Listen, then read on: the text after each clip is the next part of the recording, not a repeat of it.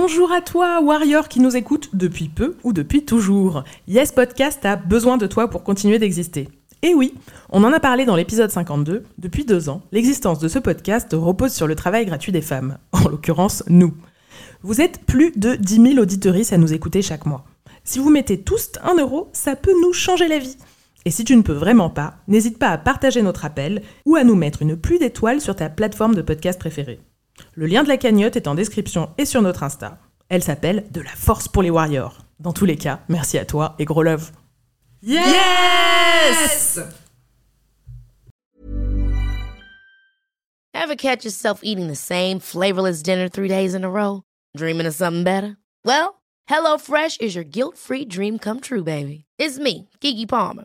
Let's wake up those taste buds with hot, juicy pecan-crusted chicken or garlic butter shrimp scampi. Mm. Hello Fresh. Stop dreaming of all the delicious possibilities and dig in at HelloFresh.com. Let's get this dinner party started.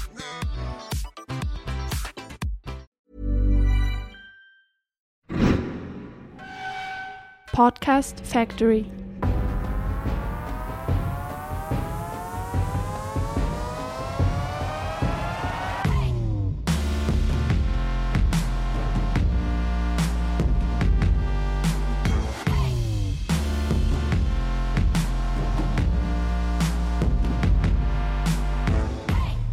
Bonjour à toi, bienvenue parmi nous pour ce troisième épisode de Yes, le podcast de Warrior.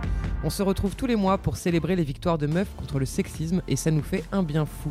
Je suis Anaïs et si tu nous écoutes, tu connais déjà Margaïde. Salut Marga. Coucou Et tu connais Elsa. Salut. Salut Dans ce troisième épisode, on va parler de sexisme en famille. C'est un sujet dont on parle peu, alors même que le foyer est officiellement le lieu le plus dangereux pour les femmes, et ce, environ partout dans le monde. Et ce n'est ni le travail, ni l'espace public, non, c'est bel et bien la maison. Et ce n'est pas moi qui le dis, mais l'ONU qui a publié un rapport le 25 novembre sur les homicides de femmes, qu'ici on préfère nommer les féminicides. Et il nous semblait donc important de parler de la sphère familiale et des victoires qu'on arrive à décrocher en plein huis clos et en plein milieu de relations souvent complexes, si ce n'est infernales. On va donc te présenter 9 warriors qui nous racontent leur stratégie, leur riposte salement salée et leur coup d'éclat révolutionnaire. Bravo à elle parce que témoigner de ce qui se passe dans ta famille, euh, ça doit pas, être évident. Je sais pas si j'aurais osé moi. Bravo les filles. hein. Alors, euh, avant de commencer, on va juste lire euh, un petit témoignage euh, d'une auditrice en fait sur iTunes qui nous dit Merci pour cet excellent podcast qui fait du bien, qui fait sourire, voire rire, qui donne la pêche, tout en envoyant des marrons aux sexistes. On vous écoute au Japon. Et ben merci beaucoup euh, Amélie Marie pour ton commentaire et merci de nous écouter au Japon, c'est archi stylé. La classe. C'était le courrier du cœur. Merci Elsa. Allez, on enchaîne euh, direct. Oui, pas de warrior du mois cette Ah oui, fois-ci. on a oublié. On a voilà, on n'a pas eu le temps de la préparer. On s'en excuse auprès de toutes les warriors de ce mois de décembre.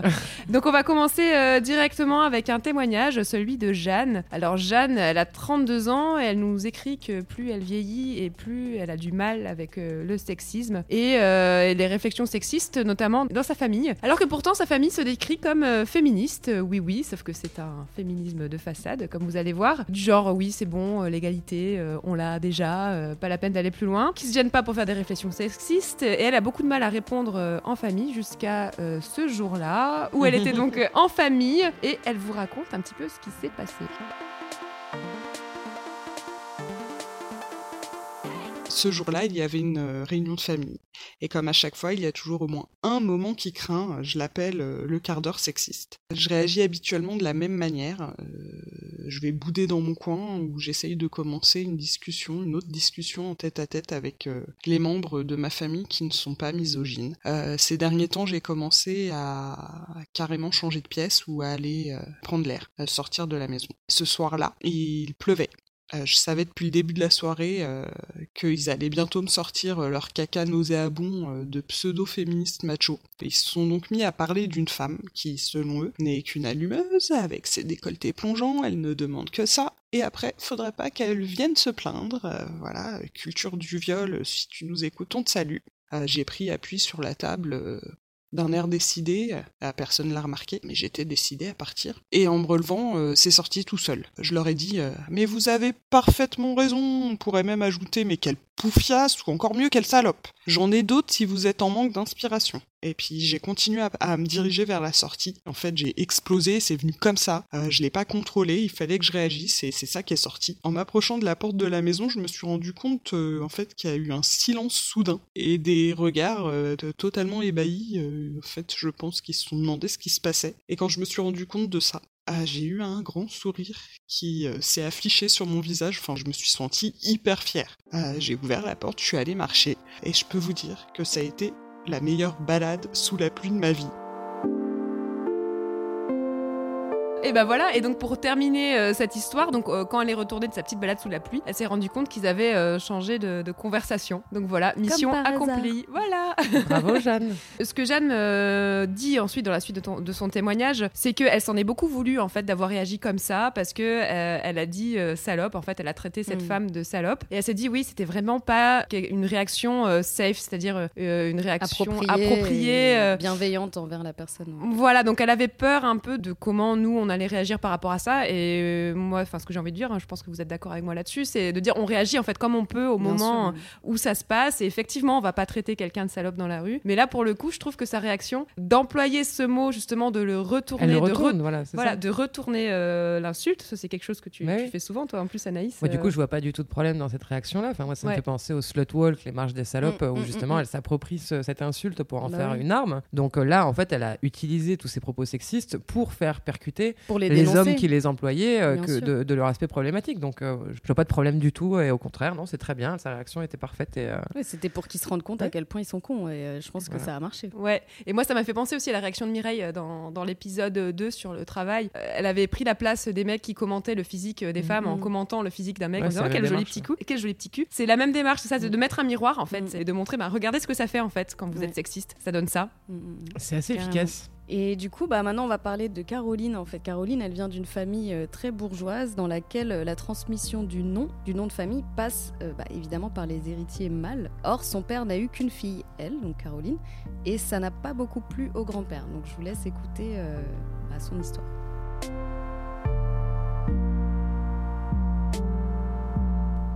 Je m'appelle Caroline, j'ai 33 ans, je suis comédienne, je viens de Belgique. Alors le sexisme dans, ma famille, c'est un peu une institution comme ça. Mon papa vient d'une famille bourgeoise où ils étaient trois enfants, mais où il est le seul à avoir amené un héritier, donc un, porteur de nom, on va dire. Sauf qu'il y a un seul problème, c'est que c'est pas un héritier, c'était une héritière. Et qu'une héritière, ça peut pas transmettre le nom.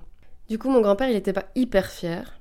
Et quand j'étais bébé et qu'on lui demandait s'il avait des petits-enfants, devant ma mère, il répondait non. Et quand ma mère lui disait mais euh, et Caroline?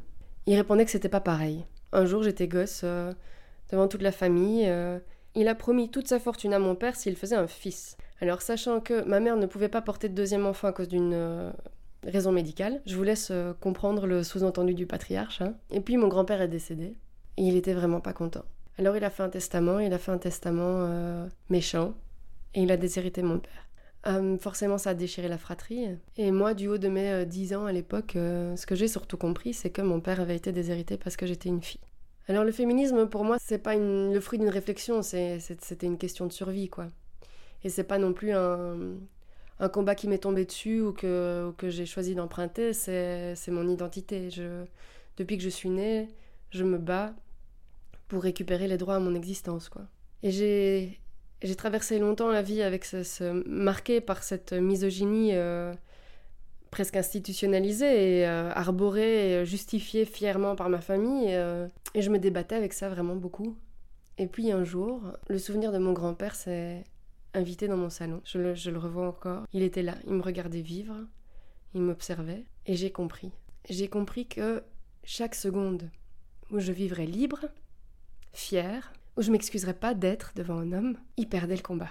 Alors maintenant j'ai 33 ans, il m'accompagne partout où je vais dans tout ce que je fais. Et je suis comédienne et je suis entrepreneuse culturelle et je gère des projets et des équipes d'hommes. Et je suis sur le devant de la scène et je me dis que ça doit le rendre dingue. Et ce combat, je le fais aussi pour ma fille parce que je me dis que si je laisse l'ombre de mon grand-père m'atteindre, elle en sera forcément touchée. Et je veux qu'elle soit persuadée dans toutes les fibres de son être qu'être une femme, c'est être un homme comme les autres. Et je ne veux pas que la question se pose en elle comme elle a pu se poser pour moi. Je veux pas que comme moi, toute sa vie, elle ait dû prouver qu'elle valait autant qu'un homme. Waouh. Ouais, c'est vraiment intense comme témoignage. Donc déjà, merci beaucoup euh, Caroline pour ce témoignage. Moi, ce que j'ai trouvé intéressant, c'est que on a souvent tendance à montrer du doigt euh, les classes populaires quand on parle de sexisme. Mm. On pense que les pauvres sont fondamentalement sexistes. hein. c'est vraiment dans leur ADN, dans leur essence. Ah, c'est des sauvages. Ah oui, euh, c'est logique. Et alors que là, on voit bien la profondeur et la violence euh, du sexisme chez les bourgeois, en fait. Euh, parce que, comme elle dit, son existence, elle n'a pas de valeur, en fait. Mais pour la ça, simple et bonne raison qu'elle est une femme. Elle n'existe pas Elle en fait. n'existe pas. C'est Elle- violence de tenir des propos comme ça. Elle ne sujet peut pas fille, transmettre son nom, donc Mm. elle n'a pas de valeur. Alors déjà, premièrement, c'est faux parce qu'aujourd'hui, une femme peut transmettre son Oui. nom. Ça, faut le savoir quand même. La loi euh, a changé depuis un moment et on peut euh, donner soit le nom du père, soit le nom de la mère, soit les deux. Mm. Donc déjà, n'importe quoi, le grand-père. euh, il- Déjà, tu vas te calmer. Non, mais, c'est le nom, c'est le nom. Après, elle dit que c'est quand elle avait 10 ans, donc peut-être qu'à l'époque, la loi n'était Oui. pas passée, je sais pas. Mais Et bon. puis c'est en Belgique. Je sais pas si en Belgique c'est pareil qu'en France. Ah, c'est possible. En tout cas, en France, voilà, c'est pas le cas. Et, euh, et voilà, moi j'ai trouvé sa phrase à un moment. Elle dit euh, Depuis que je suis née, je me bats pour avoir le droit d'exister. Euh, Ah, c'est et assez fou et c'est intéressant aussi de voir à quel point bah, ce type d'histoire ça devient fondateur pour son identité. Mm. Et sa victoire, c'est tout simplement de s'affirmer au quotidien en tant que femme qui existe, qui est là et qui a une place importante, qui manage. des équipes, euh, notamment des hommes, etc. Et c'est pas une toute petite victoire, ça. Ah non, non, non. Parce qu'on sent bien que ça la hante et que c'est vraiment très très lourd en fait hein, comme histoire. Donc, euh, Et bah, puis l'autre chose importante, moi en tout cas que j'ai relevé en découvrant son témoignage, c'est ce côté transmission du coup avec sa Ouais. fille. Elle ouais, veut ouais. corriger le tir, ne Bien pas sûr. reproduire ces choses-là. Donc c'est aussi, pour finir sur une note d'espoir, après, Oui. euh, après un témoignage dur, c'est de dire que ça avance justement parce Mm, qu'il y a de plus mm, en mm. plus de femmes qui sont conscientes de ce qu'elles ont vécu, qui refusent de laisser ça euh, se reproduire avec leur fille et, et avec leur fils aussi, de laisser leur fils avoir des comportements sexistes. Et c'est comme ça qu'on va avancer en fait. Carrément. Donc merci Caroline et bravo. Merci. Alors du coup maintenant on va euh, te présenter Sarah. Sarah elle a 25 ans et l'épisode qu'elle nous raconte il s'est déroulé quand elle en avait 15. L'histoire se passe au baptême de sa cousine, donc très logiquement euh, en présence de toute sa famille et de leurs amis, y compris en présence de cette amie euh, de la marraine qui n'arrête pas de lui faire des réflexions jusqu'à l'heure du champagne. Sarah à ce moment-là elle aide sa mère à servir des coupes de champagne et arrive le moment de proposer une coupe de champagne à ce connard. Je sais qu'il va vouloir une coupe de champagne. Je lui demande quand même par politesse s'il en veut une. Et là, il me répond euh, oui. Et je voudrais aussi que tu me suces la bite. Parce que toi, des bites, tu dois en sucer pas mal. Alors là, en fait, j'ai vrillé. J'ai vu rouge. J'ai pris la coupe de champagne et je lui ai versé sur la tête. De là, je suis partie tout de suite, je l'ai pas regardé. Il s'est levé, il m'a suivi en me disant Mais pour qui tu te prends Euh, Qu'est-ce qui te prend de faire ça Euh, Là, je me suis retournée un petit peu violemment en lui disant que voilà, s'il était con, c'était pas de ma faute, ça avait aucun rapport avec moi et que c'était pas à moi de me coltiner euh, ses remarques. Deux ou trois jours après ce- cette soirée, il a sonné donc chez mes parents à l'époque, forcément. Il s'est excusé en disant que ce qu'il avait fait, euh, ça ne se faisait pas. Et moi, je lui ai dit que c'était absolument pas drôle, que c'était limite une humiliation publique. Mais limite, avant, je l'ai fixé plutôt à des choses physiques, c'est-à-dire que si on me touchait, là, je réagissais et je réagissais en principe violemment. Mais euh, jamais trop oral, j'ai décidé d'ignorer. Et en fait, ça a été un moment décisif parce que je me suis dit qu'à partir de là, je laisserai plus rien passer. J'avais 15 ans, c'était pas du tout les premières remarques que je me suis prises, mais je crois que c'était la, la fois de trop. Et j'avoue que depuis ça, on m'a plus trop fait chier. Bravo, waouh.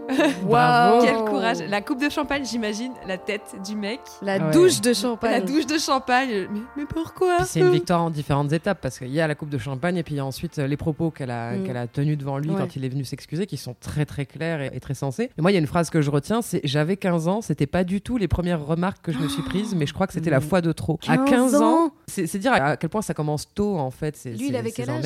Lui, euh, bah, c'était un ami de sa marraine, donc j'imagine. En tout cas, il était plus âgé qu'elle. quoi. En prison. Et, euh, Et donc, surtout qu'ils se sentent euh, enfin capables de le faire dans des réunions familiales, c'est-à-dire que j'imagine que ses parents à elle sa étaient mère là. était en là. plus. En plus, elle, elle explique dans son témoignage que sa mère y a assisté. Elle était à côté là en train de servir aussi le, le champagne. Donc, euh, aucune pitié. Aucun... Enfin, vraiment, le mec n'est même pas choqué par euh, ce qu'il raconte lui-même. Moi, sur Paytachnek, je reçois des témoignages de, de jeunes filles qui ont 11-12 ans en fait Oh et qui sont hyper sexualisées par des hommes euh, beaucoup plus âgés qu'elles. Euh, donc, ça, c'est un vrai problème parce que du coup, le fait que ça commence si tôt, ça nous conditionne et ça nous pousse à adapter nos comportements, mais Mhm. aussi à, les- à accepter ces faits-là, puisque finalement, ils sont tellement répétés euh, euh, depuis l'enfance, qu'on ne les voit même plus. Donc c'est tout le vice du machin. Et euh, à un moment donné, elle parle aussi du fait, ce que je trouve intéressant, qu'avant ces limites étaient plutôt physiques, mais que maintenant elles sont aussi verbales. Ouais. Ouais. Finalement, la violence verbale et psychologique, euh, elle commence aussi à être reconnue au même titre que les violences physiques et Ouais. sexuelles, parce que finalement, ça peut avoir des effets dévastateurs, et particulièrement, comme on le dit, quand ça commence très tôt, que c'est très répétitif et que finalement, ça s'intègre complètement dans, dans nos quotidiens. Donc, je trouve ce, ce témoignage hyper inspirant parce que à 15 ans, déjà, elle a identifié plein de problématiques, elle a réussi à les formuler, à argumenter, et je trouve ça très fort. D'où l'intérêt euh, bah, d'éduquer les plus jeunes, quoi, les, les adolescentes à, à ces thématiques-là et qu'elles sachent qu'elles ont droit ouais. de dire non aussi. Et à affirmer leurs limites, à décider leurs limites et à, à ne pas laisser qui que ce soit les franchir. ouais. Bien sûr. Donc, bravo, Sarah. Bravo. pour ta réaction vraiment. quand Bravo, tu avais bravo. 15 ans et j'imagine pas ce que ça va donner aujourd'hui du coup. Alors moi j'ai un autre témoignage, euh, là on est encore sur une réunion de famille mais euh, il y aura moins de champagne là. Euh, Donc le témoignage de Camille qui pour l'anniversaire de sa grande tante euh, avait organisé un, un grand jeu de loi en famille euh, pour s'amuser tous ensemble. Donc normalement c'est des bons moments qu'on passe où on rigole, Logiquement. voilà, Où est le logiquement tout se passe bien. où est le piège? Et ben voilà, même quand on s'amuse, et ben on se rend compte que parfois les réflexions sexistes ne sont jamais très J'étais la maîtresse du jeu. Le jeu se faisait par équipe et mon rôle à moi consistait en lire les questions épreuves, faire avancer les pions, compter les points. Une équipe tire la question suivante, citer le nom de 10 sportives le plus rapidement possible. Et euh, l'équipe qui complète l'épreuve le plus rapidement lève la main, je leur donne la parole et elle cite évidemment parmi d'autres Serena Williams. À ce moment-là, un de mes oncles qui était dans une autre équipe crie non mais elle euh, de toute façon ça compte pas, euh, c'est pas une femme. J'étais un peu ouais chambou- choquée par ses propos, envie de dire quelque chose, je trouve pas les mots à ce moment-là, je m'en veux un peu d'avoir rien dit, d'avoir entre guillemets laissé passer ça sans sans noter que c'était inadmissible. Et vient le moment de compter les points et de faire avancer chaque équipe sur le plateau de jeu. C'est un moment où tout le monde est un peu plus attentif que d'habitude parce que toutes les équipes euh, ont vraiment envie que j'avance, enfin vérifie que j'avance bien leurs pions sur le plateau de jeu. Et donc à ce moment-là, j'avance les pions et je dis, et pour l'équipe de Pascal, je recule de 10 cases pour propos racistes et sexistes. Son équipe a vraiment dit Ah, mais on va perdre à cause de toi, maintenant il faut que tu te taises. Enfin, c'était presque on ne veut plus dans, dans notre équipe, etc. Ça m'a fait vraiment du bien de nommer les choses et de dire que c'était pas normal. Et c'est jamais normal. Et ça l'est encore moins quand c'est moi qui dirige le jeu. Et du coup, je voulais pas laisser passer ça. Et bim Voilà Bam Sexiste, moins 10 points Clac Passer par la case départ, ne touchez pas 20 000 francs. Exactement, ouais, surtout non, pas. C'est un ouf, lui. Ça va pas ou quoi?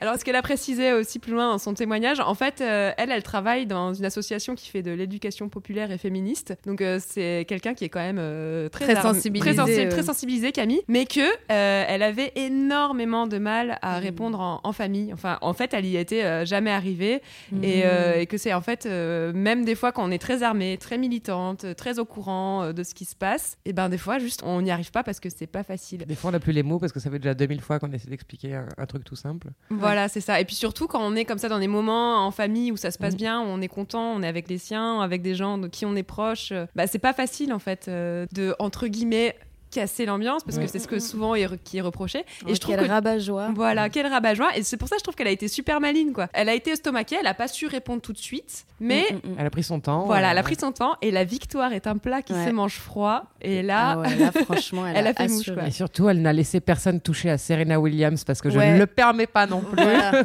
C'est une icône. Personne ne touche à Serena Ni Williams. Serena Williams, ni Aya Nakamura, parce que euh, effectivement, il y a un certain nombre de femmes noires qui sont vraiment euh, masculinisées en fait, qui, Mm. euh, enfin par rapport à qui on dit euh, non mais elle c'est pas une vraie femme. Oui. Euh, c'est quoi une vraie femme Non déjà c'est totalement Déjà, il y a une absurde en grosse fait. Transphobie latente dans ses, dans ses propos. Oui, et, euh, beaucoup beaucoup de racisme. Là, on a tout. Là, on a racisme, sexisme, transphobie, tout est. euh, La triple peine, ouais. la triple peine. Donc euh, merci, non merci. Next. Mais bravo Camille. C'était une manière très diplomate euh, et, inventive. et inventive. de créative. réagir. Enfin, déjà, elle a réussi à créer un jeu de loi. Donc, euh, déjà, je trouve qu'elle Déjà, quelqu'un de base, ouais, qui, a de, qui a de la ressource déjà. Mm, C'est clair. Alors, on va parler de Anna maintenant. Euh, Anna qui a une famille aussi assez sexiste, hein, comme beaucoup d'entre nous. Et en fait, son beau-père euh, parle, fait souvent des réflexions euh, sur ses seins parce qu'elle porte pas de soutien-gorge. Donc, euh, je vous laisse euh, écouter What? son témoignage.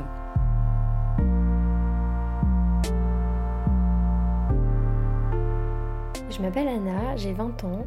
Euh, Je vis plus chez mes parents, mais je rentre souvent les voir. Et il faut savoir que ma famille baigne euh, relativement dans le sexisme ordinaire et que cet élan sexiste, il est majoritairement donné par mon beau-père, que je connais depuis que je suis toute petite. Et il y a un sujet qui fait vraiment débat, et d'ailleurs c'est marrant de le dire comme ça, euh, c'est mes seins. Je porte très peu de soutien-gorge de base, et euh, encore moins chez mes parents, où, voilà, on est censé être euh, à l'aise, en sécurité, dans le cocon familial, quoi. Et il y a quelques semaines, c'était un dimanche matin, je me lève, je mets un t-shirt, un pantalon, hop, je descends dans le salon. Je m'assois dans un fauteuil en face de mon beau-père, les jambes écartées en mode mad spreading, penché en avant vers la table.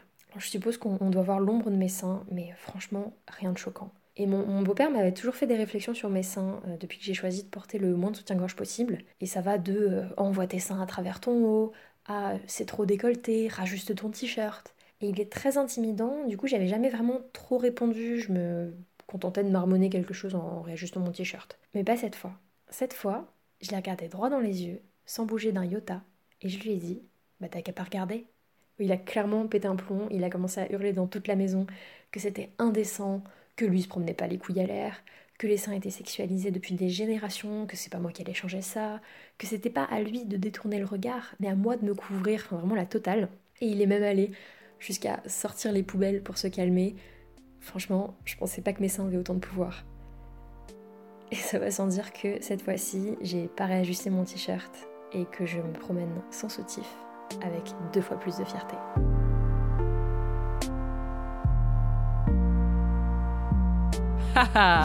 Génial. Non mais à quel moment de ta vie tu te dis que les, les seins de ta belle-fille, ça doit être un sujet de Non, débat non, non. et de On discussion s'arrête tout de suite déjà là. malaisant, rien que de l'entendre, je me replie sur moi-même. je supporte le pas. malaise-tv.com. Donc euh, merci le beau-père. Non mais c'est l'enfer total. Mais euh, en gros, euh, bon, moi ce que je voulais dire par rapport à ça, c'est qu'effectivement il y a un gros problème quand même par rapport au fait que les seins sont hyper sexualisés Ouais. euh, dans notre société alors que les, femmes, hommes ont des tétons et que là par contre ça pose pas de problème. Il faut savoir qu'en France il y a aucune loi hein, qui interdit euh, de se promener euh, la poitrine à l'air que ce soit pour les hommes ou pour les femmes. Mais quand les femmes le font, c'est atteinte à la pudeur. Voilà, exactement. Et ça, ça fait effectivement, bah, comme le dit son beau-père, hein, ça fait très longtemps que les seins sont sexualisés. Il y a aussi beaucoup de débats sur euh, les femmes qui allaitent en public. Mm. Parce qu'en fait, il y a énormément d'endroits, mais genre même sûrement la majorité des endroits, en fait, en tout cas dans le monde occidental, où on va euh, culpabiliser les femmes qui allaitent en public. On va leur dire, ah, cachez-vous, cachez-moi ça, c'est indécent, c'est dégueulasse. non mais vous vous rendez pas compte Bah en fait je suis en train de nourrir mon enfant en fait, hein, comme ta mère elle t'a nourri, donc euh, désolé. Ah hein. non, moi on m'a si je laissé te me dessécher, dérange, désolé. euh, non Bon, mais ça peut être le biberon aussi pour certaines. C'est surréaliste. oui, Chacun Donc son choix. euh, voilà, et puis par ailleurs aussi, c'est pas parce qu'une norme sociale existe depuis longtemps qu'on ne devrait pas la remettre en cause. Tout à fait. Donc merci euh, ton argument de ah ben ça fait longtemps, bah oui, enfin il y a plein de choses ça fait longtemps, c'est pas pour ça qu'on va continuer, hein. euh, c'est pas Ouais, forcément avant, une super euh, bonne idée. Avant, on allait chasser aussi euh, pour manger en fait, et Ouais. cueillir euh, des, des herbes, et, et puis on Et allait puis chercher l'eau au il y puits avait aussi, l'esclavage et- aussi, Ouais, voilà, c'était plein de choses en avant. fait C'était avant. c'était vachement bien avant. Donc, C'était euh, mieux avant. Ouais, Make America Great Again. Ce qui Donc, choque en euh, plus, c'est la réflexion du euh, c'est pas à moi de détourner le regard, c'est à toi Ah de cacher non, tes mais seins. là, mais ça, c'est tellement un cliché, mais devant l'éternel, de c'est à la femme de se cacher et sûrement pas à l'homme de faire gaffe à ce qu'il regarde. Enfin, Mm, t'es le mm, beau-père, c'est déjà le fait que tu sexualises ta. ta- c'est très problématique déjà. C'est problématique en soi, en fait. Ah, C'est dégueulasse, Il y a une, mauvaise foi infinie là-dedans, c'est affreux. ouais. Donc euh, voilà, après il y a aussi Instagram qui a euh, interdit euh, donc la nudité, mais encore une fois que euh, de la part des femmes, hein, pas de la part des hommes. Euh, donc il y a tout le mouvement hashtag Free the Nipple, donc euh, libérer les tétons. Et voilà, il y a tout un tas de choses hein, euh, qu'on peut lire sur Internet à ce sujet-là. On mettra quelques liens euh, dans la description. En tout cas, euh, bravo encore à, à Anna d'avoir euh, d'avoir euh, sorti cette réplique euh, très claire, et très simple et très efficace euh, à son beau-père. Et qu'il aille sortir les poubelles plus souvent, ça le calmera. Ouais. Et ça fera du bien à tout le monde. Si tu pouvais aussi faire la vaisselle, faire à manger, euh, voilà, tout ça, ce serait bien aussi, tiens. Dans le genre euh, réaction explosive, là on va avoir un témoignage qui est pas mal. Donc Sandra, elle avait 16 ans au moment des faits et c'est en fait une victoire de sa sœur qu'elle va nous raconter qui elle avait 25 Pour poser la scène un petit peu, tout le monde est à la maison, donc euh, sa mère et sa sœur sont occupées, elle et son frère sont sur le canapé et elle nous raconte ce qu'il se passe au moment du café. Ma mère propose un café à mon frère.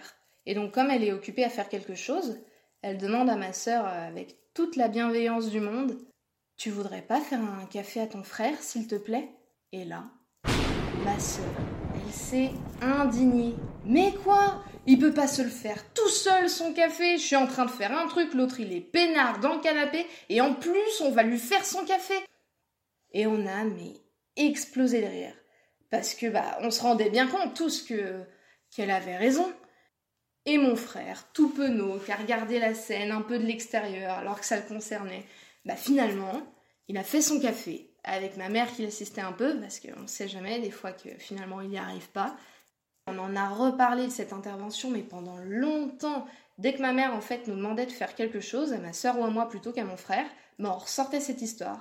Du coup, bah, mon frère se mettait à faire les choses, comme euh, mettre la table ou, ou faire le service. Ma sœur a triomphé sans vraiment s'en rendre compte sur le sexisme. Alors moi, ce que j'adore là, c'est le coup d'éclat de la sœur. Tu sens que c'est le trop plein. Ça faisait a quelques fois qu'elle avait identifié le, le truc. Euh, mais ce qui est bien, c'est de voir que ça a vraiment profondément remis en question la Mm. répartition des tâches euh, au quotidien. Et du coup, bon, c'est une solution un petit peu. euh, tout, tout le monde s'est rendu compte de l'absurdité de la situation. Et moi, ce que je voulais dire simplement, c'est que ça peut paraître anodin. Souvent, quand tu parles de ces choses-là à d'autres gens, ils vont te dire mais ça va, c'est pas grave, c'est pas grand chose, etc. C'est juste un café. Mais c'est vraiment à travers ce genre de petits sujets qu'on fait évoluer les choses en fait. Là, du coup, elle nous explique dans la suite de son témoignage que même sa mère était surprise de se rendre compte qu'elle-même Mmh. euh, faisait du sexisme finalement en attribuant des tâches à ses filles plus qu'à son fils. Donc c'est super de déconstruire ces choses-là, de s'en rendre compte et de commencer à éduquer à l'égalité. Mais pour Mm. ça, il faut se rendre compte qu'on éduque au sexisme en fait pour le moment. ça. Et même quand on est euh, féministe, Ouais. euh, etc., on a tellement intégré ces choses-là qu'en fait on les refile gaiement et c'est hyper difficile à déconstruire. Mais je pense que c'est vraiment la clé pour que cette problématique avance sur le long terme et de manière euh, intégrale, on va dire. En tout cas, c'est cool d'avoir une sœur qui t'éveille euh, au féminisme comme ça, même sans s'en rendre compte, au détour d'un café sur le canapé. C'est Et puis qui s'impose comme ça, le fait qu'elle gueule d'un coup sur un truc qui peut paraître anodin, mais Mm, qu'elle mm, se mm, lâche et qu'elle y aille vraiment avec toute sincérité. Je trouve que c'est une très belle victoire de la grande sœur et du coup, une, une- visiblement, une belle inspiration pour sa petite sœur. Carrément. Euh, bravo à, à ta sœur Sandra. Et parfois aussi, euh, quand on rentre dans sa famille, je sais pas si vous avez senti des fois ce décalage où on a nos vies, euh, nos amis, euh, notre travail, et on rentre dans la famille et euh, voilà, on est totalement en décalage avec euh, la vie qu'on avait avant, avec la vie de notre famille, avec la façon dont, dont on vit. Enfin, moi, je sais que ça m'est des fois arrivé. je pense que ça nous arrive à toutes. Et c'est ce qui est arrivé à, à Sarah, mais elle, puissance 1000. En fait, Sarah, ses parents sont originaires du Maroc. Elle nous précise qu'elle a été élevée euh, toujours euh, euh, avec une éducation où on l'a poussée vraiment à accomplir ses rêves, faire ce qu'elle voulait. Elle a été poussée à faire des études. Elle est partie en Erasmus en Angleterre pendant un an et c'est pendant cette année-là que l'histoire qu'elle va vous raconter s'est passée. En fait, pendant cette année, elle a beaucoup voyagé et elle a eu l'occasion de retourner au Maroc pour le mariage d'une cousine. Donc elle en a profité bah, pour voir sa famille, tout simplement, les retrouver parce qu'elle les avait pas vus depuis, depuis plusieurs années. Et euh, voilà ce qui s'est passé. Ça fait deux ans que je les ai pas vus. Je suis hyper hyper contente de les voir. Mes grands-parents euh, sont hyper contents de me voir. euh, voilà quoi. Et mes grands-parents me disent bon mais alors euh, où t'en es euh, de tes études? Qu'est-ce que tu fais et tout? Et euh, mes grands-parents ils sont jamais allés à l'école. Enfin ils ont pas pu bénéficier d'une éducation d'un parcours scolaire. Donc pour eux déjà la France c'est loin. Nous ce qu'on vit c'est totalement abstrait, mis à part à travers le prisme, le prisme de la télé. Donc j'essaye de leur expliquer que c'est un échange universitaire, que je complète mon parcours, que ça va, voilà, ça va me donner plus de clés pour terminer mon mémoire. Je leur explique, voilà, que j'écris un mémoire, ça. Et là, il y a un de mes oncles qui s'est senti euh, obligé de réagir, mais euh, hyper, mais furieux, quoi. Il se fout devant moi et limite, euh, mais genre, enfin, dans mon dans mon espace intime, quoi. Il se colle le visage contre moi et là, il me sort une espèce de tirade, mais que j'ai absolument pas vu venir. Ouais, t'as pas honte, t'abandonnes tes parents, comment ils vont faire tes parents sans toi? De toute façon, euh, tu sais très bien ce que j'en pense. La place d'une femme, c'est bon, la place d'une femme, c'est à la maison. Toi, ça fait des années et des années que tu nous rebats les oreilles avec tes études. C'est bon, t'as eu le bac, ça suffit. Euh, Il y a une expression euh, en, en marocain, on dit Laj al-baraka, ça veut dire euh, c'est bon, euh, ça y est, t'as eu ta dose, tu as t'as profité, c'est bon, stop quoi. Et là, mon oncle est tout fier de lui, quoi, tu vois. euh, Et ça y est, il a balancé sa tirade, euh, hyper machiste. Il a l'impression d'avoir posé ses couilles sur la table et que, voilà, ça y est, je vais rentrer chez moi et, je vais dire, euh, oui, tonton, il n'y a pas de souci, pas de problème, quoi. Alors déjà, c'est très mal me connaître parce que là, je me dis, mais de quoi tu me parles? Et là, je me lève et je me retourne vers lui et je vais me planter devant lui, à envahir son putain d'espace intime comme il l'a fait pour moi. Et je lui dis, bon, écoute-moi, est-ce que tu es mon père ou est-ce que tu es ma mère? Non, c'est ça la réponse que tu cherches? Voilà, donc ce sont les seules personnes qui sont à même de me conseiller. Elles sont même pas à même de me dire ce que je dois faire. Donc maintenant, c'est certainement pas toi qui va me dire quoi faire. Je suis hyper fière de moi. Je me rassois, je reprends mon verre de thé et je regarde ma grand-mère, je m'apprête à lui parler comme si de rien n'était, comme si on n'avait pas eu ce, cette intervention de connard. Et là, ma grand-mère, elle se lève, elle lui dit Maintenant, ça suffit. On en a marre de ta dictature à la con. Si ma fille, elle a envie de faire ses études, elle fera ses études. Si elle a même envie de faire ses études en Amérique, elle les fera. Donc maintenant, ça suffit. Tu prends tes affaires et tu vas faire un tour t'aérer la tête. Ça te fera du bien, tiens. Et alors là, je regarde ma grand-mère et je suis en mode mais waouh quoi ce petit bout de femme de 75 piges qui a dédié sa vie à ses gosses et particulièrement ses garçons, qui s'est tué la santé, euh, elle est capable de se lever à 4 heures du matin pour leur faire un café s'ils te disent j'ai soif, j'ai froid. Euh, et toi, tu te dis là, ok, d'accord. Double warrior, double warrior. Boum Et boum Non mais la grand-mère, Merci mamie. moi, quand j'ai entendu ce témoignage au début, voilà, quand elle raconte euh, son histoire, je me dis waouh, c'est fou. Et là, j'avais pas vu venir l'histoire de la grand-mère, quoi. La, grand-mère qui prend la défense de sa petite fille, euh, la solidarité familiale. Et euh, moi, c'est ça qui m'a beaucoup plu dans le témoignage de Sarah, parce que alors, elle nous a envoyé en fait vraiment un témoignage de plus d'un quart d'heure, quoi. Genre, et on peut l'écouter pendant un quart d'heure, c'est même pas ennuyeux, qu'on aurait pu le mettre en entier, malheureusement. On a pas le temps. On a dû sélectionner. C'est que derrière, donc, elle a raconté cette histoire à ses parents, et son père, il est venu la voir, il lui a tapé l'épaule. C'est bien, ma fille. Ne laisse jamais un homme te marcher sur les pieds.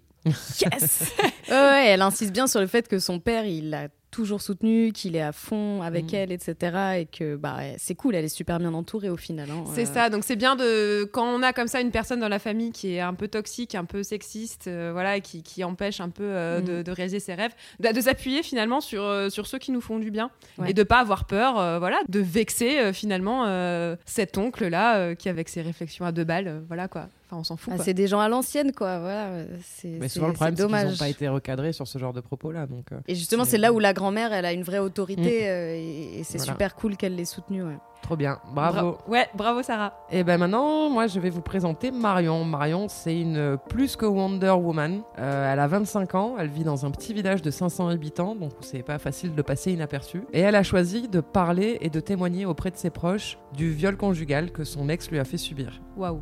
Donc c'est un sujet qui est pas facile. On va pas parler de son agression encore une fois. On, démarre sur euh, comment elle a transformé ça. Et en fait, euh, le fait de décider d'en parler, ça a eu un retentissement euh, magnifique dans sa famille. Et je vous laisse découvrir du coup son histoire.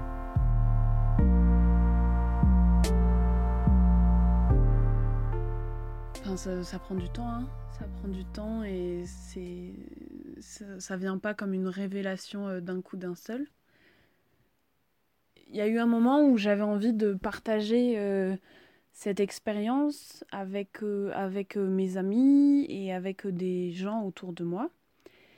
Et donc j'ai écrit, j'ai écrit un mail que au début j'ai adressé à, à mon entourage féminin, à mes potes, mais surtout à ma famille, à ma mère, à mes grands-mères, mes tantes, mes cousines. En fait, pour moi, d'écrire ce mail, Enfin, c'était une manière pour moi de d'aborder le sujet sans m'exposer trop violemment euh, dans quelque chose de face à face. J'avais pas envie de devoir me justifier ou de quoi que ce soit. Et donc en fait de passer par l'écrit, ça m'a permis moi de pouvoir euh, écrire quelque chose de, de posé et quelque chose de réfléchi. Et ça a permis, notamment avec ma mère, notamment avec mes grands-mères, pareil avec mes tantes, ça a donné des discussions assez euh, en fait assez incroyable entre nous. Euh, en... Ça a permis d'aborder des sujets bien plus, bien plus lourds, bien plus profonds. Un partage d'expériences, un partage de, de, de, connaissances et de manières de réagir, et un partage de soutien en fait. Ouais, ça a permis tout ça de, de resserrer les liens entre nous. Et ça, c'est c'est précieux. Ça a été voilà une première... Entrée en la matière et qui a ouvert des espaces euh, des espaces qui font du bien après. Des espaces qui font du bien. On en parle pas mal dans, dans Yes, c'est un de nos sujets, Mm. le self-care aussi, de Ouais. savoir euh, se créer ces espaces-là. Et là, du coup, euh, voilà, elle a réussi à, à- à sublimer euh, toute la violence qu'elle a vécue euh, pour en faire, voilà, pour la partager avec sa famille. Et ce qui a au final généré de super moments de solidarité entre femmes dans sa famille, de confession, et qui a, Mm. resserré les liens de tout le monde. Donc c'est un peu, c'est limite une alchimiste en fait, Marion. hein. Ouais. Elle, a, elle a réussi à transformer quelque chose d'horrible en quelque chose de magnifiquement beau. Donc évidemment, ça se passe pas de la même façon dans toutes les familles. hein. Toutes les familles accueillent pas la parole des, sûr, des ouais. victimes de violences sexuelles d'une façon aussi, euh, aussi saine et aussi belle. Elle précise quand même que ce texte, elle a fini par l'envoyer aussi à son entourage masculin Mhm. euh, et que euh, elle précise du coup que de ce côté-là, l'échange reste quand même plus complexe Ouais. parce que bien souvent, les hommes de sa famille ne savent pas comment aborder le sujet avec elle pour en parler de façon sereine. Donc pour eux, euh, on va donner, c'est un sujet qu'on aborde pas mal en ce moment dans les groupes féministes, on va donner trois phrases toutes simples qui permettent de bien enclencher une discussion si on veut sincèrement l'avoir avec une victime de violence sexuelle. Donc, Attention, soyez bien attentifs. Ouais. C'est parti. c'est très subtil. Première phrase qu'il faut toujours dire, je te crois. Même si ça semble évident ou anodin, c'est super important qu'on puisse se sentir en confiance, savoir qu'on ne remettra pas en cause la véracité de notre récit. C'est la première étape pour arriver à avoir une conversation construite avec quelqu'un qui a vécu des violences, d'ailleurs qu'elles soient sexuelles, euh, physiques ou psychologiques. Deuxième point, ce n'est pas de ta faute. Parce que ce n'est jamais de la faute de la victime sous aucun prétexte. Et même si vous avez l'impression en tête d'avoir de très bons arguments pour dire que peut-être elle l'a cherché, sachez que vous vous trompez. Ce n'est jamais de la faute d'une victime, donc c'est très important aussi. Elle a besoin de l'entendre. Elle-même, de toute façon, sans que personne ne lui dise rien, va se culpabiliser parce que c'est une mécanique euh, quasi systématique. Ouais. Donc dites-lui que ce n'est pas de sa faute et que une agression est toujours de la faute de l'agresseur. Et troisième point, je te soutiens. On ne fait rien sans l'accord préalable de la personne qui nous parle, qui nous confie son récit. On priorise ses envies, ses sentiments, ses craintes. On ne la force pas à déposer plainte, merci. Surtout pas. Ça peut être hyper violent, donc même si vous estimez que c'est la meilleure solution, c'est peut-être pas la meilleure pour elle, et vous respectez ses envies et son rythme Mm. et ses volontés. Voilà, trois phrases. Je te crois, ce n'est pas de ta faute, je te soutiens. Déjà, si vous voulez vraiment sincèrement avoir une conversation euh, avec une personne qui a été victime de violence, c'est le meilleur moyen de l'enclencher parce que c'est les trois seules choses qu'on a vraiment besoin d'entendre à ce moment-là. En fait. Bon, C'était bah, le petit tuto. ouais, petit tuto. Ouais. petit tuto pas léger du tout. Voilà. Euh, bah, on va essayer de finir sur un tout petit peu plus léger avec le dernier témoignage euh, de Adeline. Euh, Adeline, euh, bah, c'est tout simple. hein, euh, Sa famille lui met la pression pour euh, avoir des enfants. hein. C'est quand Ah alors? bon? C'est quand que tu auras des enfants Euh, Ça blablabla, existe blablabla. ce genre de choses? Voilà. Et parfois, ça commence à 25 ans. hein, euh, Oui. ce, Oh, même. ce genre de- Ouais, même, encore même plus jeune hein, pour dépend, certains. hein. Donc, euh, donc voilà, je vous Il laisse. y en a qui sont des excités du bébé, quoi. C'est C'est clair. Ils sont hyper impatients de, de pouponner à nouveau. Je vous laisse écouter, après euh, on discutera un peu de ça.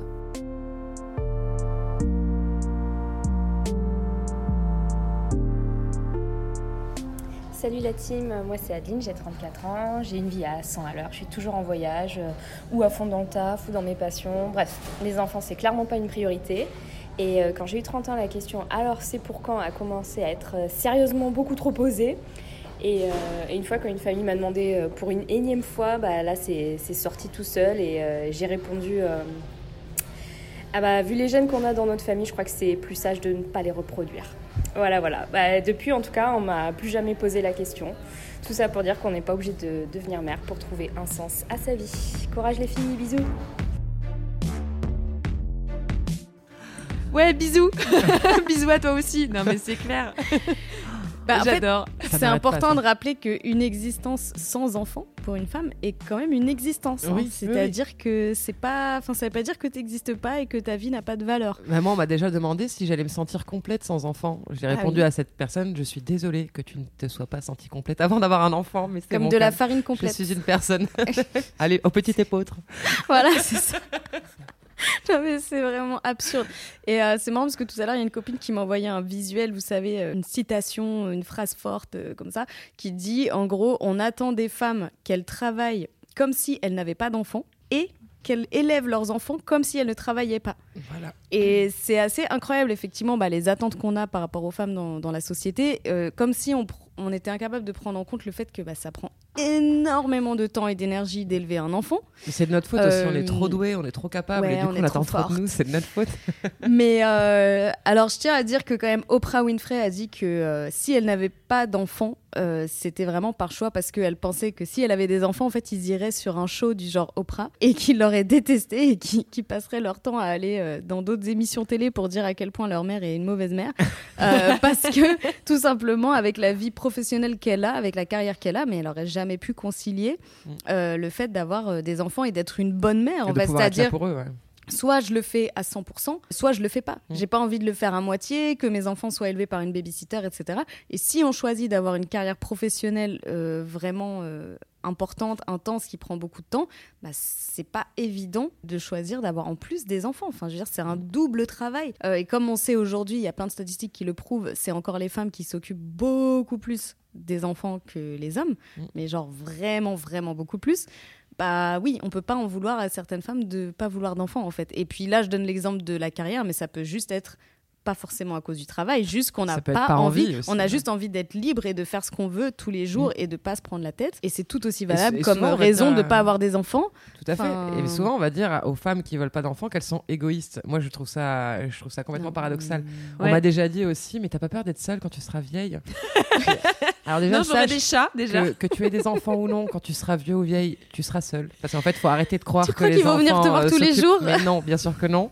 Est-ce que tu vas voir tous les jours est-ce que, est-ce ta- que ça te semble être une bonne raison de vouloir des enfants? Je suis pas sûre. En fait, c'est hyper égoïste Bah, de faire des enfants ça, pour pas être égoïste. seule. Ah bah oui, Donc c'est, enfin, à chaque fois les arguments qu'on me sort pour essayer de me convaincre de faire des enfants, moi je suis un peu, je suis entre les deux. Je sais pas, j'avais pas vraiment envie, pas vraiment pas envie. Mais du coup, on essaie de me convaincre constamment, et je trouve qu'aucun argument ne fonctionne en Ouais, fait. c'est clair, c'est clair. Non, non, mais c'est c'est assez hallucinant euh, les, la pression qu'on met, euh, qu'on met aux femmes par rapport à ça et il faut, hein, faut arrêter. Quoi. Stop Vraiment, stop. Alors dès que t'es en couple merci. hétéro, on te saute dessus, on ne te lâche plus sur cette question. Moi, sachant qu'en plus, le fait de demander à une femme pourquoi t'as pas d'enfant, ça peut être vraiment très très mal placé parce que Oui. ça peut être aussi pour des raisons euh, médicales. Bah Euh, écoute, en fait, je suis stérile. Voilà, donc merci. Tu veux que je te raconte les voilà. détails? Non. Donc Voilà. évitez, hein. Non. Euh, petit conseil, évitez de demander aux femmes pourquoi elles n'ont pas d'enfants. Merci. Voilà. Bon, bah va falloir se faire du bien après tout ça là. Ben oui, c'est le temps de la rubrique self-care. Touloulou. Alors là, cette fois-ci, On pas euh, travaillé, hein. Voilà. On avait envie de vous donner un petit peu des conseils. euh, si vous êtes euh, féministe ou euh, que vous êtes, par exemple, la seule féministe dans la famille et vient le moment des repas de facile. famille, voilà, pas facile, ou forcément on va vous prendre à partie sur tout plein de sujets et euh, voilà, et vous savez pas comment faire et vous avez pas envie que ça se termine non plus en pugilat parce que vous étiez juste venu pour passer un bon moment Pour avec manger vos un proches. bon gigot. Voilà, exactement. Un gigot vegan. Voilà. Bah déjà, il y a- il y, a deux solutions, j'ai envie de vous dire. Alors, on va commencer déjà par la solution warrior. Vous avez envie d'aller au combat, c'est-à-dire que vous avez envie euh, de, euh, voilà, de défendre vos opinions. Alors, c'est tout à fait louable, mais tout à fait épuisant aussi. Euh, on peut très vite s'épuiser face à des gens qui, de toute façon, des fois, n'ont même pas envie d'entendre des arguments. Alors, quelques conseils déjà qu'on peut, qu'on peut donner. Dans un premier temps, quand le féminisme vient sur le terrain en famille, on peut recadrer le débat. Parce que souvent, le truc, c'est de dire, euh, de mettre tout un tas de choses derrière le mot féminisme, alors que quand même, à la base, féminisme, c'est un terme très très simple, c'est vouloir l'égalité entre les hommes et les femmes. C'est quand même un peu la base. Ouh là Basique. là. Un peu basique, oulala. Donc déjà dire, euh, en fait, non, moi je veux juste l'égalité entre les hommes et les femmes, ça te pose un problème. Mm. Voilà, Euh, si quelqu'un euh, revient là-dessus... Ouais, il risque de bégayer après Et ça. voilà. Mais, non, mais c'est la méthode. Mais qui tu connais comme féministe? Bah personne, mais quand même. voilà, voilà. Et après, bon, le, le deuxième euh, point, souvent qu'on entend souvent quand on est aux familles, c'est euh, ouais, mais c'est bon, euh, l'égalité, vous l'avez eu euh, là. T'as le droit de vote, c'est quoi ton problème? Voilà, exactement. Moi, ce que je peux, ce que je peux vous conseiller, c'est peut-être euh, d'avoir des, des munitions, se préparer peut-être à l'avant des... Des grenades. Ouais, non, ouais, peut-être pas des grenades. Enfin, si tu veux, remarque, ça dépend quelle relation tu as avec ta famille, Anaïs. Non, J'en ai pas, comme ça c'est réglé. Mais voilà, avoir quelques chiffres en tête, peut-être limite se faire des petites fiches, pourquoi pas, avec quelques chiffres qu'on peut trouver très facilement euh, sur Internet. Par exemple, sur l'égalité au travail. euh, mais oui, euh, c'est bon, euh, toutes les femmes travaillent aujourd'hui, euh, c'est bon, euh, voilà, euh, de quoi vous plaignez Oui, enfin, euh, en France, il y a quand même que 3% de femmes PDG. Hmm. Euh, Peut-être que les femmes elles ont pas envie d'être PDG. hein. Peut-être qu'elles sont moins bonnes en fait que les hommes. C'est juste qu'elles sont moins Oh là là, non, mais déjà vous m'énervez là. J'ai l'angoisse qui monte. J'ai pas dit que j'aurais la réponse à tout là dans ma, dans ma petite méthode. bah déjà, alors ça c'est la deuxième étape. Vous pouvez aussi parler de, de vous-même. Les femmes n'ont pas envie d'être PDG. Bah, peut-être que vous, vous avez envie d'être PDG ou autre chose. Hein. Enfin, je veux dire, ça peut être un autre Ouais, exemple.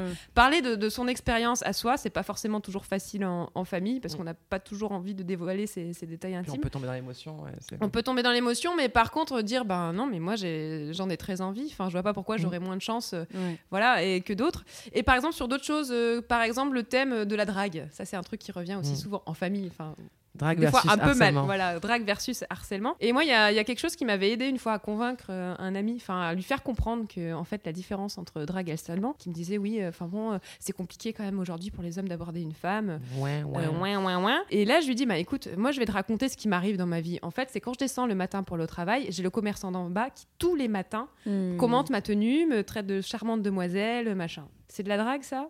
Je sais pas. Ensuite, tu marches dans la rue, tu vas pour prendre le métro, tu te fais siffler, tu te fais, euh, tu te fais arrêter par des mecs qui te demandent l'heure. En fait, finalement, tu te rends compte que, en fait, ils t'ont arrêté juste parce qu'ils voulaient te proposer un café, Mm. voire euh, d'avoir des relations sexuelles avec toi. Mm. Parce que c'est vraiment de la drague. Là, je vais au travail, je vais, voilà. Euh, au travail, tu as le, voilà, le, le- le patron un peu sympa euh, qui te fait des petites vannes et oh la charmante petite Marguerite, ah, la petite, euh, ah elle est mignonne, la petite mademoiselle. Alors, on est en forme aujourd'hui? Est-ce que c'est de la, la drague ça On est au travail, c'est des relations professionnelles, je suis pas sûre. Et bref, et voilà, lui raconter un peu des comme ça, des raconter des, trucs qui nous sont arrivés dans, la journée, voir si à la fin de, ton récit, il va, s- il va- est-ce que c'est voilà, est-ce que tout ça c'est de la drague ou est-ce que c'est pas du, du harcèlement finalement Et, je sais que Anaïs euh, sur Paytachnik t'avais mis un tableau pour montrer la Qu'est-ce qui est différence drague, entre euh, qu'est-ce qui est drague, qu'est-ce qui est harcèlement. C'était à On pourra mettre de ça. Denis euh. Voilà, bah on mettra ça en, en commentaire aussi du, du Ouais. podcast comme ça, ça peut vous donner aussi des, des arguments. euh. Tout à fait. Mais c'est vrai que c'est- Exactement. c'est hyper compliqué de dissocier euh, la séduction de ce sujet-là. Moi, je sais que je dis, bah, le mec qui m'a poursuivi en voiture, en fait, il a essayé de me tuer. Je pense qu'il avait aucune intention de finir au restaurant autour d'un dîner en chandelle avec moi. Quoi. Ça. qu'il savait pas, il hésitait. Il hésitait, il s'est dit, est-ce que je la tue ou est-ce que je dîne avec elle? Je sais pas trop. Euh, dans le doute, un je vais quand même deux. essayer de lui faire se manger un platane. Il n'y a aucune intention de séduction.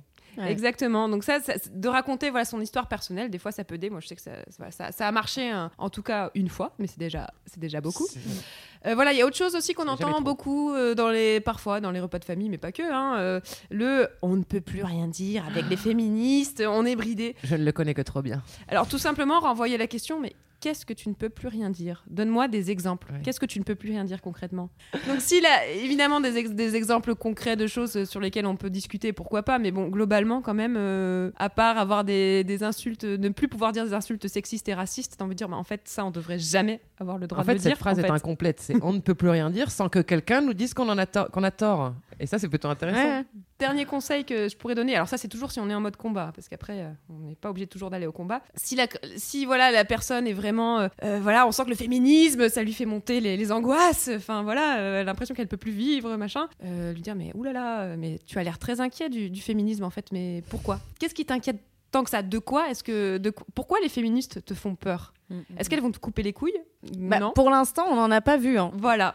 Pourtant, ça serait justifié dans certains cas. Donc, euh, Donc voilà, des petites, euh, des petites techniques qui peuvent permettre d'engager la discussion sur des choses peut-être un peu moins, euh, euh, un, peu, un peu moins abstraites, un peu plus concrètes. Voilà, recadrer le débat, en fait, tout simplement, ça peut être pas mal. Euh, après, voilà, on n'a pas forcément toute envie euh, de passer euh, les repas de famille à être la féministe de la soirée qui doit défendre le féminisme. On a peut-être juste envie de- d'avoir des conversations légères et de profiter euh, du bon repas préparé par papy, éventuellement, si on a une famille mamie, progressiste. Plutôt par mamie, mais bon, peut-être que l'année prochaine, ce sera papy. Et puis en plus, ça marche seulement avec des personnes qui ont envie de discuter. Des fois, il y a des gens de mauvaise foi. Donc, des, fois- des fois, il vaut mieux juste euh, ne éviter les conversations. Voilà. Et c'est la. Il faut s'autoriser à refuser l'échange. Exactement. On n'est pas, on, voilà, euh, c'est pas parce qu'on on se sent féministe ou qu'on sent qu'on a des convictions qu'on est obligé de les euh, défendre H24 parce que c'est épuisant. On a le droit de faire des pauses, comme tout le monde. Le féminisme est un travail. On devrait être payé pour ça. Tout à fait. Je ne je ne peux que plus soir, plus soyez. Tout à fait. Donc pour éviter la confrontation ou en tout cas la discussion si on n'a pas envie de l'avoir, déjà il y a une première chose qu'on peut faire, c'est repérer les alliés pendant un repas de famille. On a toujours euh, des cousins, des cousines, des oncles, des tantes, euh, ça peut être des hommes aussi, hein, ça peut être des alliés des fois, et euh, s'arranger pour s'asseoir à côté d'eux. Ou si on a la main sur le plan de table, on peut peut-être regrouper tous Couper les relous. Non, re- Ouais. on peut peut-être mettre tous les relous au fond de la table. Tous les cons à la même table. Voilà, exactement. Pourquoi pas Euh, Parlez entre vous. Vous ou, aurez plein de choses intéressantes à vous dire. ou si c'est pas possible, possible euh, au moment de l'apéro et c'est par exemple essayer de créer un peu de complicité avec, euh, avec nos alliés en disant oh là là, euh, il y a tonton Robert là, tu crois qu'il va encore faire une blague sur les nichons cette année? Oh là là. Et au moment où tonton Robert va faire sa fameuse blague sur les nichons, Vous allez euh, vous faire un petit clin d'œil. voilà, ça peut déjà alléger la, la situation. Moi, j'ai, je vous propose une petite méthode en deux temps pour détourner la conversation. Par exemple, quand on va vous sortir, ouais, mais les féministes, en fait, franchement, c'est toutes des hystériques. On n'a pas envie de rentrer dans le débat là. Enfin, moi perso, quand on me dit ça, j'ai pas envie de rentrer dans le débat. Euh, dans un premier temps, on peut essayer de reformuler cette affirmation. Euh, ça peut être valable pour d'autres affirmations, mais là, par exemple, on peut dire oui, effectivement, il y a des féministes qui sont en colère. Point. C'est un fait. Donc on a répondu, on a donné à la personne qu'on avait, on a donné l'impression à la personne qu'on a réagi en énonçant un fait. Bah oui, les féministes parfois peuvent être en colère. Voilà, c'est neutre. Et deuxième temps, diversion. Tu pourrais me passer le sel? Ou euh, lancer la conversation sur un autre sujet. euh, ah, c'est quoi votre podcast préféré en ce moment? Allez, en plus, si tu lances sur le podcast, avant d'expliquer à tout le monde ce qu'est un podcast, Ah ouais, où ça ouais. se trouve, euh, machin, ça bon peut durer, voilà, ça peut durer un peu de temps et voilà, il aura Après, on oublié. passe à autre chose. On, pa- on va passer à autre chose. Et aussi, il y a une autre technique, euh, tout simplement dire qu'on n'a pas envie d'en parler. Voilà. Excuse-moi, euh, Robert, mais là, euh, j'ai pas envie de débattre euh, de ça. Je sais pas si tu te rappelles euh, à Noël dernier comment ça a fini cette histoire? On s'est tous fait la gueule à la fin du repas. T'as envie de reproduire ça cette année? Moi, j'ai pas envie. Donc, euh, si tu veux, on peut parler d'autre chose, mais euh, on lance pas le débat là-dessus. euh, Ça va faire de la peine à grand-mère, par exemple. Mm, mm, mm. Voilà, Carrément, donc, ouais. plusieurs petites techniques euh, que vous pourrez peut-être tester euh, pendant les fêtes si vous jamais vous, euh, vous allez euh, retrouver votre famille euh, pour cette période et vous nous direz si ça a marché. Et si vous avez, si vous testez des techniques euh, pendant Noël, là, n'hésitez pas à nous écrire euh, sur Instagram, sur, sur iTunes, euh, où vous voulez, et, euh, et on partagera vos, euh, vos techniques de, de résistance. C'est pour ça qu'on a tenu à faire cet épisode à ce moment-là de l'année. On s'est dit, avec les vacances de fin d'année qui arrivent, euh, on a pas mal de monde qui va retrouver sa famille. Euh, donc on espère que ça va vous armer et vous parer pour euh, les potentielles discussions reloues que vous allez devoir avoir euh, à ce moment-là. Et courage Et on vous souhaite Courage à vous, on vous soutient. courage. On est là avec vous.